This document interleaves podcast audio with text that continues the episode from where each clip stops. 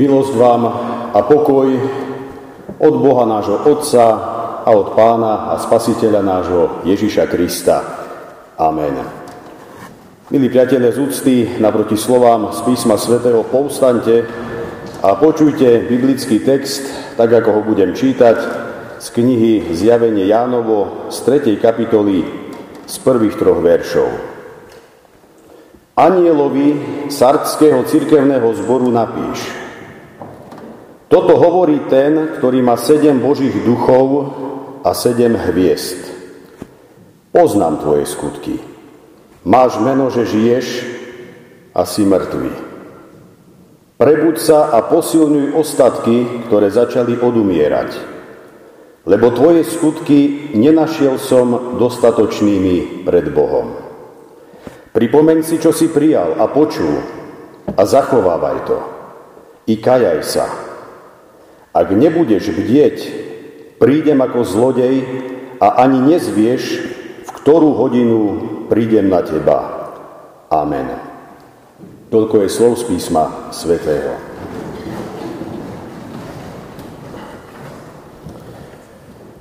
Milé sestry, drahí bratia v pánovi, vysvedčenia a hodnotenia.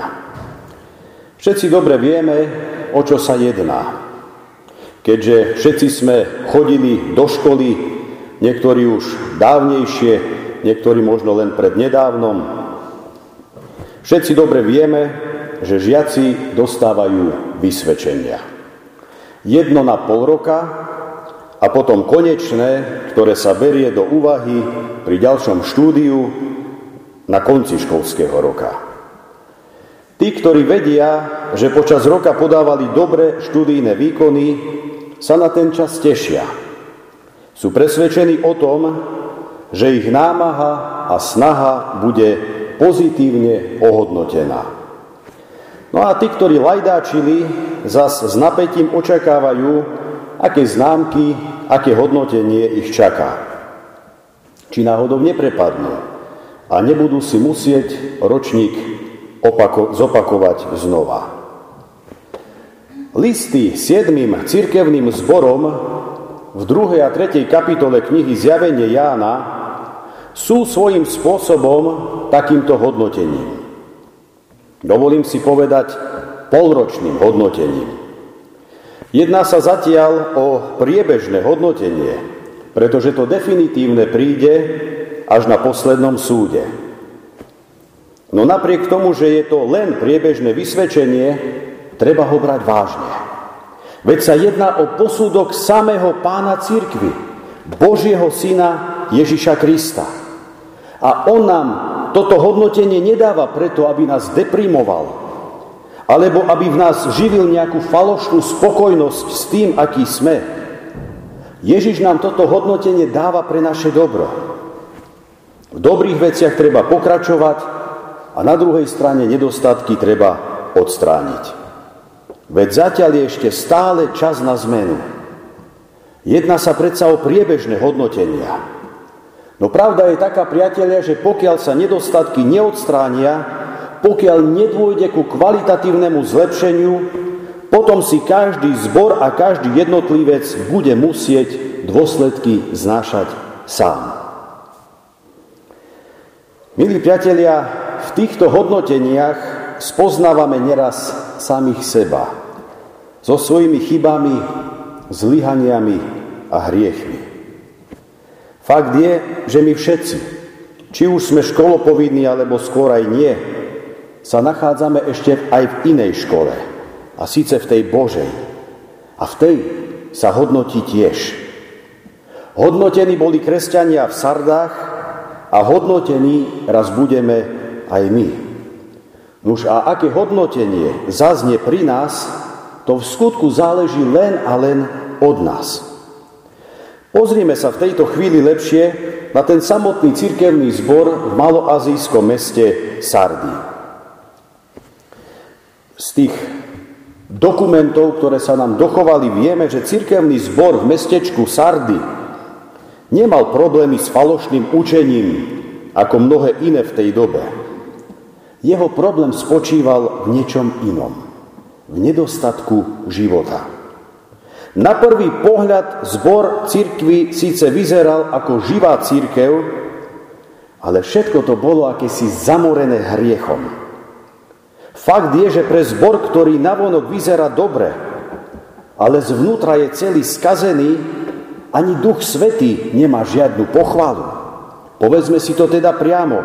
Církev v Sardách bola duchovne mŕtva. Len niekoľko jej členov zostalo verných evanieliu, navonok sa zbor javil ako živý a aktívny.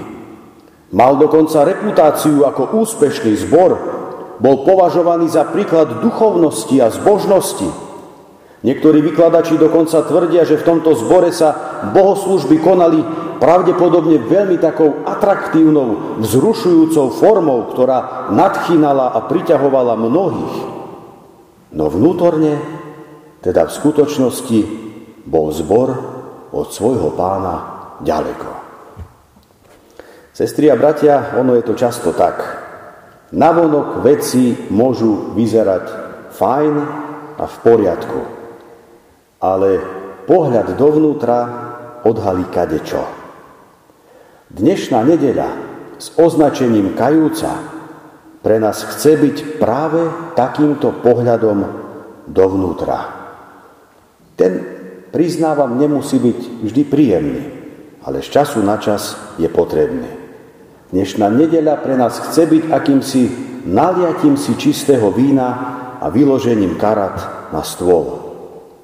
Dnes nemá zmysel pristúpiť k oltáru pánovmu s pretvárkou či nejakým falošným úmyslom. Dnes nemá zmysel tváriť sa navonok pokorne, kajúcne a zbožne, no v skutočnosti nemať v srdci túžbu po viditeľnej zmene môjho života. Nemá zmysel niečo také robiť. Ba svojím spôsobom je to priam až nebezpečné. Veď je to tak, ako keby sme Krista Pána chceli vodiť za nos a robiť z neho hlupáka.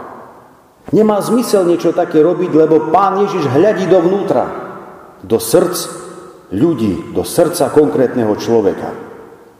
Videl srdcia kresťanov v Sardách a vidí aj dovnútra nás, kresťanov tu v Dobšinej. A otázka je, čo tam asi vidí? Čo Boží syn vidí v mojom srdci? Čo nachádza v tom tvojom? Vernosť, úprimnosť, otvorenosť voči jeho osobe a jeho slovu, alebo je to skôr pretvárka, zbožnosť na oko, falošná spiritualita. Nenašiel som tvoje skutky dostatočnými. Tak čítame v našom texte. Keď niečo nie je dostatočné, potom je to nedostatočné. Duch Boží teda hodnotí sardský cirkevný zbor nie veľmi pochválne. Cirkevný zbor je inými slovami na peťku. V našom školskom hodnotení je to tá najhoršia možnosť. Že to so zborom nevyzerá dobre, vidíme aj v tom, že tu nezaznievajú žiadne slova pochvaly. Zatiaľ, čo v hodnotení iných zborov áno, aspoň niečo dobre tam duch Boží nachádza. Ale v Sardách nič. No pravda je taká, priatelia, že niekedy je potrebné pozrieť sa pravde o našom zbore, o našom živote do očí aby sme mohli ďalej rásť a žiť. Niekedy, ako sa hovorí, je potrebné padnúť až na dno, uvedomiť si svoju biedu, slabosť, stratenosť, hriešnosť, všetko to intenzívne prežiť, aby sme mohli začať žiť iným životom, kvalitnejším v Božom meritku a duchovne plnším. A pri tej príležitosti si dovolím povedať, že upadnúť duchovne na dno je lepšie, než zotrvávať v akejsi duchovnej agónii, ktorá sa len naťahuje, ale v podstate nič nerieši. Zbor v Sardách sa teda rozklada vnútornou vlažnosťou a preto nemôže očakávať nič iné ako pokarhanie. Ale ako hovorím, zatiaľ je to len priebežné rozhodnutie a hodnotenie. Nemusí to byť aj definitívny verdikt. Pretože všetko sa ešte môže aj dá zmeniť. A pán Ježiš ako keby ani nekarhal samotný stav cirkevného zboru, ale skôr smer vývoja, ktorý ukazuje úpadok, ktorý bude iba horší a horší a bude sa prehlbovať. Ide o zbor, ktorý má síce peknú minulosť, ale teraz, žiaľ, upadá.